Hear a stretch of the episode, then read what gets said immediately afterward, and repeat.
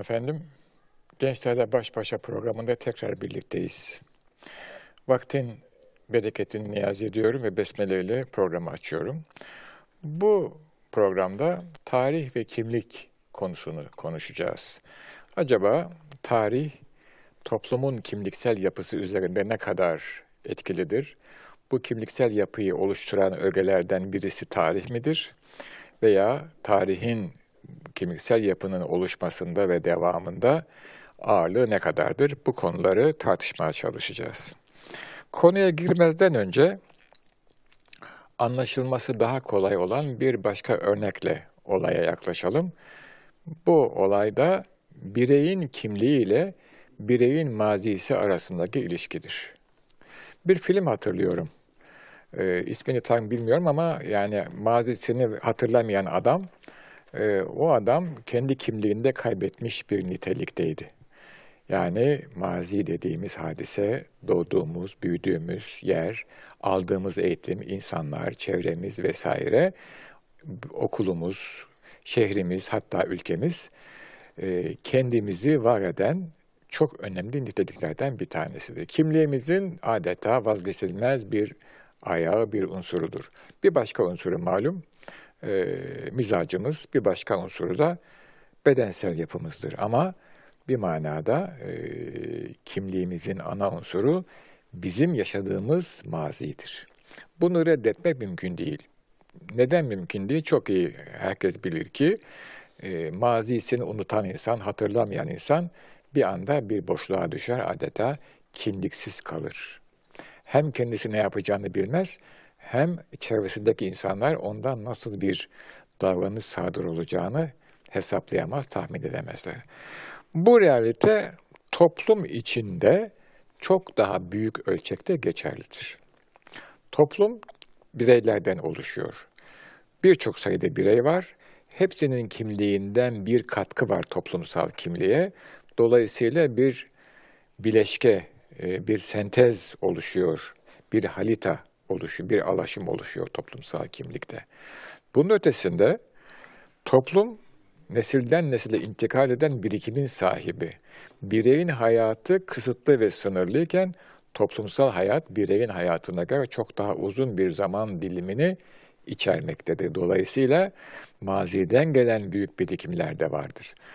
Bireyin hayatında da bu birikimlerden söz etmek mümkün. Yani büyüklerinden dinlediği, kitaplardan okuduğu ama topluma göre o daha çok mütevazı ölçeklerde kalır. O halde bu iki açıdan bakıldığında toplumun da tarihi, mazisi, geçmişi bugünkü kimliğini inşa eden vazgeçilmez bir unsur olarak karşımıza çıkıyor. Eğer bu mazi, bu geçmiş çok yoğun eylemlerle yüklü ise toplumsal kimlik o kadar renkli, o kadar çok cepheli, o kadar kendine güvenen ve o kadar güç ve söz sahibi olur. Bu ne demek? Bir defa o toplumun üyesi olan, ögesi olan, mensubu olan insan hayata çok daha net, çok daha kendine güven içinde bakar.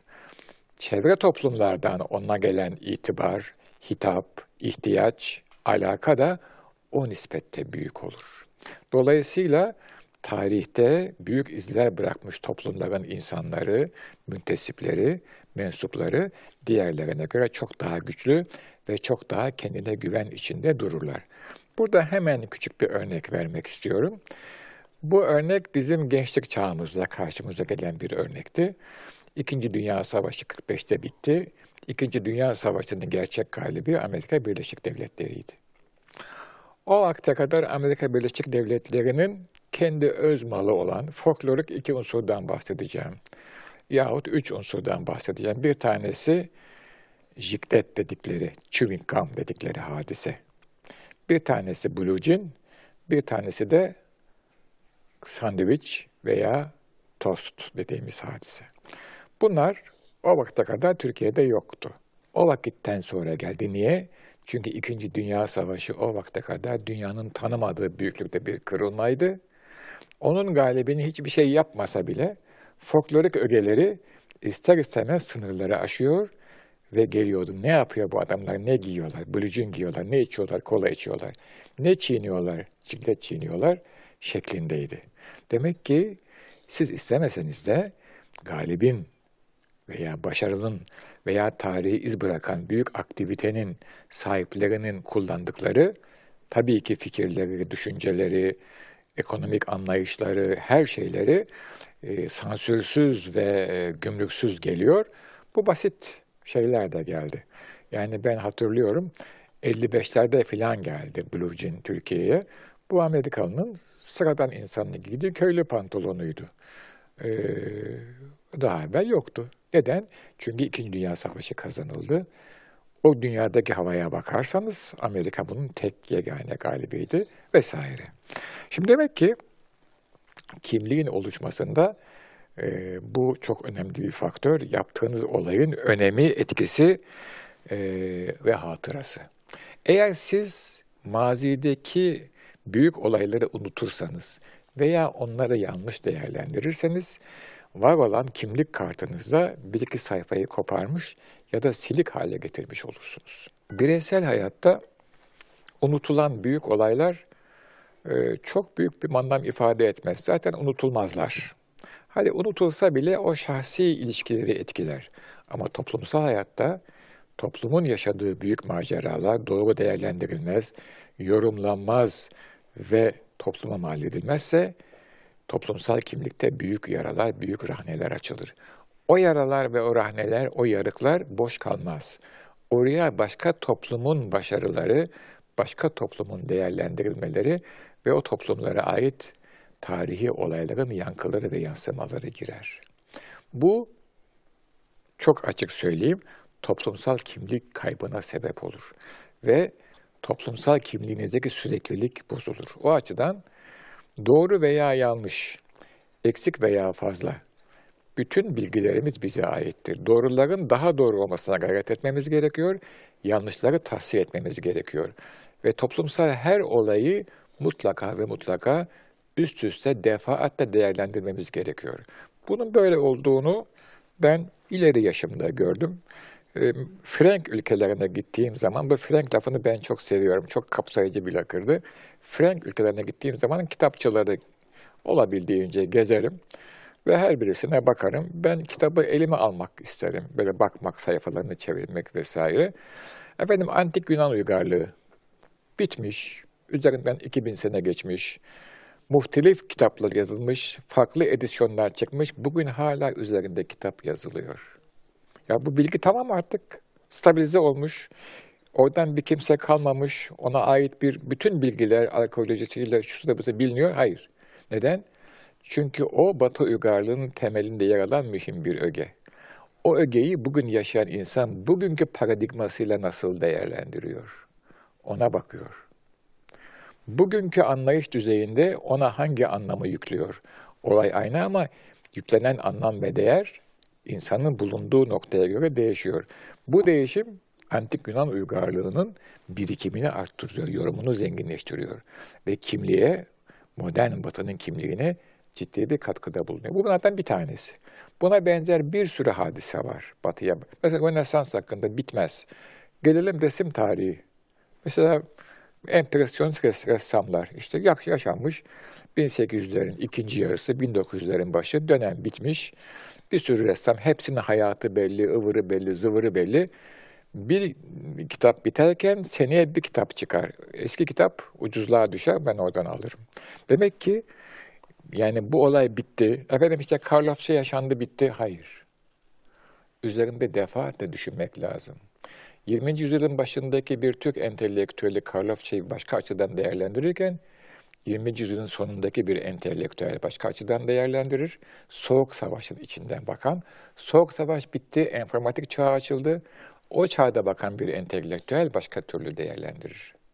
Şeklinde bir düşünceyle bu noktayı kapatıyorum. Şu halde tarihe baktığımız zaman tarihin hadiselerinden ders almak diye bir ifadeyle karşı karşıya kalıyoruz. Bu nasıl bir şey? Malum ya hani e, hiç ibret alınsaydı tarihi tekerrürden ibaret sanıyorlar. Hiç ibret alınsaydı tekerrür mü ederdi diyor şair. E, şöyle düşünüyorum. Şimdi tarihte bir olay geçmiş. Bu olayın aktörleri var. ve geçiş tarzı belli. Bu bir olay ve bunun bir zahiri resmi var. Eğer bu zahir resminde kalırsanız bu olaydan ibret almak çok kolay değil, alınsa bile yanlış sonuçlara yol açabilir. O zahirin arkasına geçmek lazım ve onu yorumlamak lazım. Yani bir anlamda tarihi olaylara bakarak bir metodoloji ortaya koymak gerekiyor. Neden, niçin, nasıl, ne zaman, hangi sebepten, hangi etkenlerle. Bu metodolojiyi ortaya koyarsanız yani tarihi olayı bir problem gibi vaz edip onun çözümünü yaparsanız olayı zamandan ve zeminden, şahıslardan arındırıp çünkü her şahsa ve her zamana ve her zemine biz ister istemez bir değer yükleriz. Onlardan arındırıp olayı X, Y, Z parametreleriyle aradaki lojik bağlantıyı ortaya koyarak ifade ederseniz işte oradaki ilişki bugüne bir şey söyleyebilir. Neden söyleyebilir? Çünkü biz eğer o olayda rol almış isek o zamanki aktörün devamıyız. Karşımızdaki veya yanımızdaki o olayda yer almışsa onun bugünkü izdüşümü de o günkü varlığının bir devamıdır. Hayatımızda bir temadiyet söz konusu, söz konusu olduğuna göre, biz eskilerle bir şeyleri paylaştığımıza göre, içeriğini tartışma ama paylaşıyoruz. Karşımızdaki de kendi eskileriyle bir şeyi paylaşıyordur. Öteki aktör de, o da kendi atalarıyla bir şeyi paylaşıyordur. Orada var olan bir ilişki pekala ama olaydan, zeminden ve zamandan soyutlanmış bir ilişki arka kodlarımızda, zihniyetimizin arka yapısında pekala bugüne de etkili olabilir, bugün de geçerli olabilir. Ha bu yüzde yüz bir şey değil. Çünkü bugün olaya yeni giren aktörler, parametreler de vardır. Ama hiç unutmayacağız ki o zamana ait bir takım özellikler şu veya bu yolla, ben ona sosyal DNA'lar diyorum, tevarüs ettiğimiz mizaçlardır, davranış biçimleridir, tercihlerdir veya retlerdir. Böyle baktığımız zaman, bu soyutlamayı yaptığımız zaman tarihi olaylardan şüphesiz büyük dersler çıkarılabilir. Hiçbir zaman bu dersin yüzde yüz olduğunu söylemiyorum. Yeni parametreleri de mutlaka göz ardına etmememiz lazım. Ama eski olayı da soyutladıktan sonra, problemi çözdükten sonra oradan getirdiklerimizle yeniyi sentezleyip yeni kurgular, yeni çözümler, yeni davranış biçimleri üretebilmeliyiz. Ha buraya kadar çok deterministik konuştum. Bu böyle. Şimdi birazcık da determinizmin dışına çıkayım. Tarih sürprizlerle dolu. Hiç bek dünya çünkü hayat sürprizlerle dolu. Hiç beklemediğiniz anda beklemediğiniz olaylar gerçekleşiyor ve sizin bütün kurgunuz Frankçe upside down oluyor. Alt üst oluyor. Beni çok etkileyen bir örnek var. Prusya yeni bir devlet olarak kurulmuş. 18'in işte başlarında veya ortalarındayız. Yeni ve atak bir devlet. Avrupa'da kendine ciddi bir yer edinmek istiyor. Bütün devletleri kızdırıyor. Rusları, e, Fransızları, Avusturya, Macaristan hatta İngilizleri. Bütün bu devletler Prusya biri doğudan biri batıdan e, taarruz ediyorlar ve Prusya'nın kaçacak hiçbir yeri yok. Bir kara devleti her tarafından sarılmış ve ümitsiz vaka. Bu sırada sağlığı gayet yerinde olan Rus çarı pat diye ölüyor. Yerine geçen çar Prusya yanlısı. Devam etmeyeyim hadiseye. Ee, ve müthiş bir destek veriyor Prusya'ya. Adam doğuyu arkasında alıyor müthiş moralle. Tabii karşı taraf da demoralize oluyor. Çünkü doğudan sıkıştırılamıyor. İş bitiyor. Şimdi hayat hikayesini dinlediğiniz zaman Çar mesela o gün o zaman ölmeseydi de 6 ay sonra ölseydi Prusya olmayacaktı zaten yeryüzünde. Ama Prusya'nın yaşaması mukadderse ben şöyle söyleyeyim takdiri ilahiyi oradaki bir piyonu veya bir şahı pat diye alıveriyor. Bütün satranç hesabı değişiyor. Bunu da göz ardı etmemek gerekiyor. E, bu sürprizlere ait bizde tabii çok örnek var. Ama rasyonel bir zihin bunlara inanır mı, bunları kabul eder mi onu ben bilmem. Son bir e, atıfla hadiseyi bitireyim. Birinci Kosova Savaşı, Kosova Sahrası'nda yani İslam uygarlığının e, Balkanlarda kalması, onun hemen akabinde Anadolu'da barınması ciddi bir sorun. Çünkü Avrupa'dan ciddi bir akım geliyor. E, o savaştan bir gece evvel Sultan Murad'ın çadırında bir duası var. Çünkü rüzgar Osmanlı ordusuna doğru esiyor, toz kalkıyor, savaşta gözü dolduracak. Şimdiki bir gözlükler de yok, bir sıkıntı. O duayla rüzgar dönüyor vesaire. İşte buna e, Stefan Zweig yıldızın parladığı anlar diyor. Çok yanlış bir tabir değil. E, tarih ve hayat sürprizlerle dolu. Evet efendim şimdi e, yeniden soru faslına gelmiş bulunuyoruz. Benim takdimim burada sona erdi. Buyurun. Bu burası çok şey bir soru, e, muhataralı bir istikamet ama buyurun efendim. Hocam müsaadenizle. Estağfurullah buyurun. Ee, kimliğin oluşumunda mazinin çok önemli bir yeri olduğunu konuştuk. Evet. Ve siz daha sonra bu Amerika ile birlikte gelen işte Blue Jean, sandviç örneklerini Evet, verdiniz ve evet. bir toplumsal kimlik kaybının söz konusu olduğunu E, söyleyebiliriz tabii son yıllarda. tabii. Bizden En sonraki nesiller. ört- üzerine örtülmesi, şal örtüldü üzerine. Evet öyle de diyebiliriz Evet. tabii. Bizden birkaç sonraki nesil tabii eğer kainatın ömrü var ise o kadar. Var ise, bizden tamam. sonraki Peki. nesiller dönüp Var mazilerine varsayalım. Evet varsayarsak. Onlar dönüp maziye baktıklarında blue jean giyen ve sandviç yiyen bir nesille karşılaşacaklar. Evet. Onlar nasıl bir toplumsal Vallahi kimlik onu bilemiyorum işte. Ben o Blue Jean giyenin ötesini de görsünler diye çabalıyorum. Nefesim mi bilmiyorum yani. Dediğiniz çok doğru. Ee, ama yani şimdi e, eğer siz size sunulan kimliğin yetersizliğini hissediyorsanız e, Jean giyseniz bile ki ben giymesem de işte Jean'e benzer bir şey giyiyorum. Onun arkasını sorguluyorum. Ee, ve bugüne uyan, bana hitap eden, beni ezmeyen, bana bir e, kişilik veren bir kostüm bulsam onu giyeceğim ama yok şu anda yani. Ama zihnen var olabileceğini düşünüyorum. Dolayısıyla bir kimlik meselesi varsa insanlar o kimliği e, inşa ederler kanaatindeyim. Etmeleri için e, dua ve gayret ediyorum. Ama dediğiniz gibi e, jean yiyen, sandviç yiyen, giyen ve sandviç yiyen bir nesil görürlerse e, büyüklerimiz böyle yapıyor, biz de böyle yapalım diyebilirler. Ama belki o zaman Amerika jean ve sandviçten vazgeçmiş olabilir. Belli olmaz. evet efendim. Hocam izninizle ben de bir soru Tabii buyurun efendim. Hocam şimdi e, maziye baktığınızda bizim medeniyetimiz açısından en büyük e, yani zirve noktası ve dip noktamız neresidir hocam? Ha, e, dipi söylemeyeyim. E, inşallah dipten hiç olmasın. İnşallah. E, zirve noktası Bağdat. Yani İslam uygarlığının e, medeniyet noktayı nazarından bakıldığında zirve noktası e, Harun Reşit'le başlayan o miladi 9. asır ve e, miladi 13. asır o ara. O araya baktığınızda on evveli de tabii geliyor hadise. Büyük hukukçular çıkıyor. Büyük imamlar dediğimiz, büyük mutasavvıflar çıkıyor, büyük düşün, büyük mistikler çıkıyor. Büyük bilim adamları çıkıyor e, felsefeciler çıkıyor, büyük sanatkarlar çıkıyor edebiyatta, mimaride, şiirde. Yani bir zirve ki dünyanın o vakte kadar tanımadığı bir zirve. Malumunuz bir de Batı uygarlığının o vakte kadar hatta klasik dünyanın ürettiği bütün eserleri Arapçaya çeviriyorlar ve yeni bir medeniyetin adeta harmanlayıcısı ve e, temel taşını oluşturuyorlar. Çok mühim bir hadise. Osmanlı medeniyet hamlesi gördüğüm, görebildiğim kadarıyla o ihtişamda değil. Ama zaman itibariyle farklı bir zamanda ve coğrafya itibariyle farklı bir coğrafyada.